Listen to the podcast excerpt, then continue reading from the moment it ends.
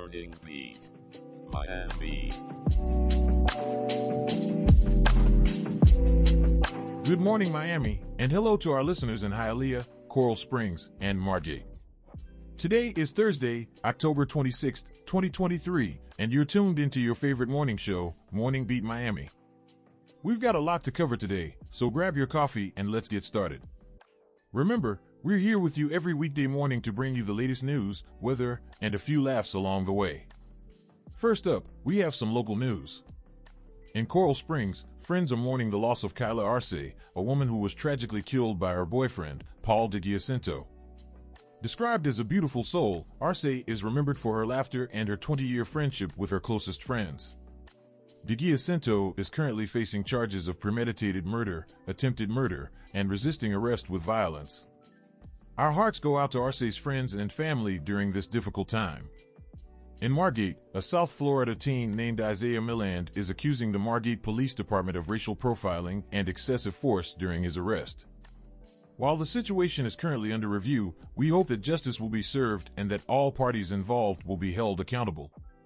On a lighter note, residents of Hialeah, or as they call it, the City of Progress, can now enjoy free public transportation options around the city. This is a great move for economic development and a wonderful way to reduce our carbon footprint.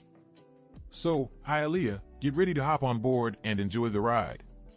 In state news, Governor Ron DeSantis' administration is ordering state universities to ban the pro-Palestinian student organization, Students for Justice in Palestine, from campuses. The administration is linking SJP to terrorism, a claim that has sparked controversy and concerns about freedom of speech on campuses.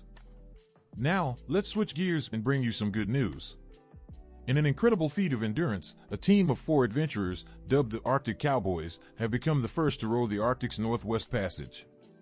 The journey took them 83 days to complete, and they faced challenges from freezing temperatures to 15 foot waves.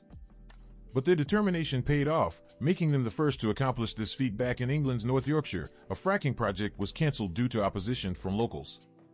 However, the two mile deep borehole that had already been made was converted into a geothermal heating station prototype.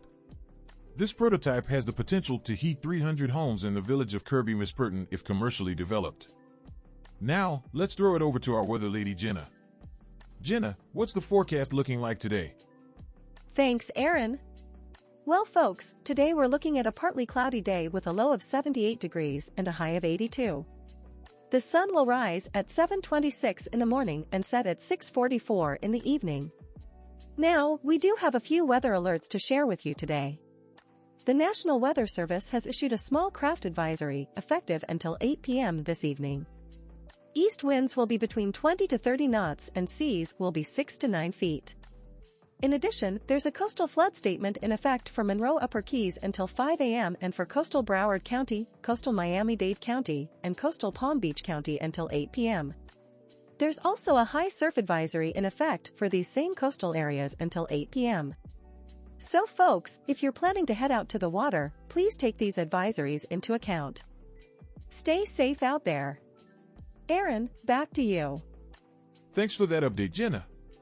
And remember, folks, safety first. We'll be back tomorrow with more news and weather updates for you. But before we go, here's a little food for thought. Every day may not be good, but there's something good in every day. So, look for that silver lining and make today a great one. This is Aaron, signing off.